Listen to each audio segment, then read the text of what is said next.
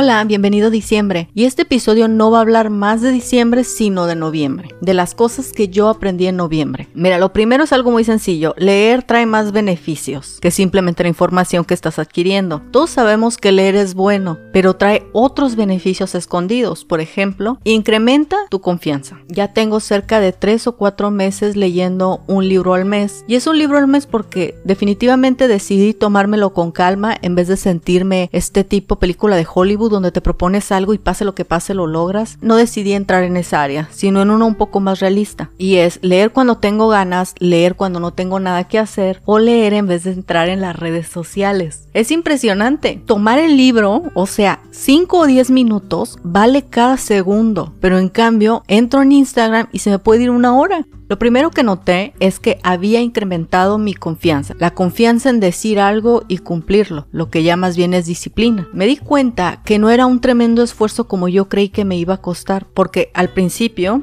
hace tres o cuatro meses, sí sentía yo que me estaba costando más trabajo. Y ahora no tanto. Me sirvió cargar el libro para todas partes. Si esperaba que alguien saliera de una tienda y estaba en un estacionamiento, ahí me ponía a leer. Antes de acostarme, leía otro ratito. Y algo muy importante, me di cuenta que uno está acostumbrado a prestar cierto tipo de atención nada más, por cierto tiempo, y que a fin de terminar el libro yo debía de romper esa barrera de la impaciencia, porque era como, ya estuve aquí sentada por 10 minutos, ya no quiero leer, quiero pasar a otra cosa, y era, tranquila, vamos a darle otros dos minutos. Romper esa barrera es lo que ha hecho posible que pueda consistentemente estar leyendo. La barrera se rompe poco a poco. Cuando notas que ya te quieres parar de hacer algo, es un momento, dos minutos más. Y aguantas esos dos minutos y conforme me pase el tiempo, esos minutos van a poder ser tres y eso se va a convertir en una disciplina, pero toma tiempo. Otra cosa que aprendí es algo que ya sabemos. La familia es lo más importante. Primero, en la gran mayoría están inevitablemente arraigados profundamente en nuestro corazón. Nos importan aunque no queremos que nos importe. Es inevitable. En la mayoría de los casos es nuestro primer sistema de apoyo. Y que para estar bien con la familia tienes tanto que dar como recibir. Dar afecto, recibir afecto también, que es importante aprender a recibir. Dar perdón, recibir perdón también. Ayudar, dejarte ayudar. Nuestro primer sistema de apoyo. Tú cuando estás con una persona tú le abres tu corazón y le cuentas tus cosas, ¿no? Pero también es importante que la otra persona te cuente sus cosas. Eso es lo que hace una verdadera conexión. Si tienes una persona que de verdad te importa o que quieres establecer una amistad a largo plazo, es muy importante tener esa apertura. Yo soy vulnerable contigo y te cuento y tú eres vulnerable conmigo y también me cuentas, porque la comunicación es de dos vías. Así que la familia, en la gran mayoría de los casos, la familia es lo más importante y por ende tenemos que darle ese grado de cuidado, cuidar a la familia. A veces sentimos que no se lo merecen mucho, pero no importa, no todo el amor se debe de ganar.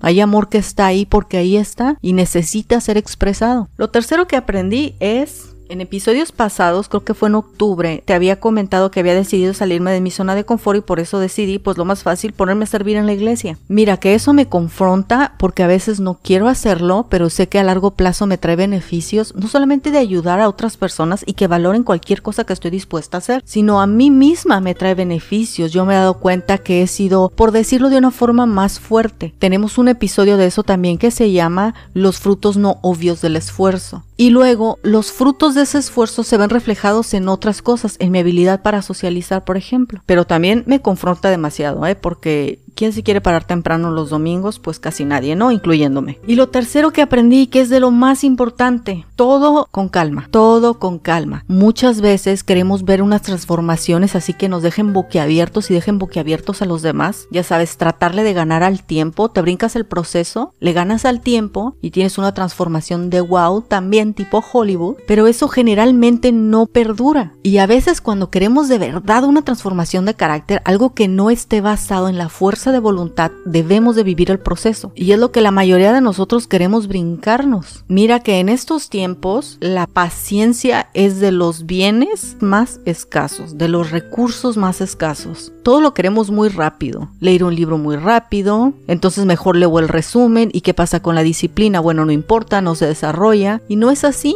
La verdadera transformación viene de vivir el proceso, de estar dispuesto a pagar el precio del proceso. Y lo que nos regala es dejar de depender en la voluntad, en la fuerza de voluntad. Nuestra fuerza de voluntad dice mañana me voy a parar para ir al gimnasio y mañana no te paras. Pero a veces cuando tenemos una verdadera transformación, de verdad que te paras, sin sentir tanto el esfuerzo. Mira, yo te comentaba que en mi familia siempre había estante y siempre había libros. Que los leyera uno era otra cosa, ¿no? Pero yo siempre dependí de mi fuerza de voluntad para leer. Lo quería rápido, no quería vivir el proceso y solamente voy a leer cinco minutos porque luego me empiezo a desesperar. Y así fue la mayor parte de mi vida. Pero ya me di cuenta, tengo que estar dispuesta a romper esa mini barrera de la impaciencia, esos dos minutos extra, y esos dos minutos me van a regalar esa disciplina. Pero es poco a poco. Esto fue lo que yo aprendí en diciembre, son de las cosas más valiosas que te puedo regalar. ¿Qué fue lo que tú aprendiste en diciembre? ¿Cuáles son tus joyas, tus tres joyas más valiosas que te regalaron 30 días, las experiencias y lo vivido y lo que pensaste de esos 30 días. Mira que cuando estamos conscientes de las cosas que aprendemos, es algo así como que ganamos el doble, porque sabemos entonces qué tipo de cosas replicar o evitar.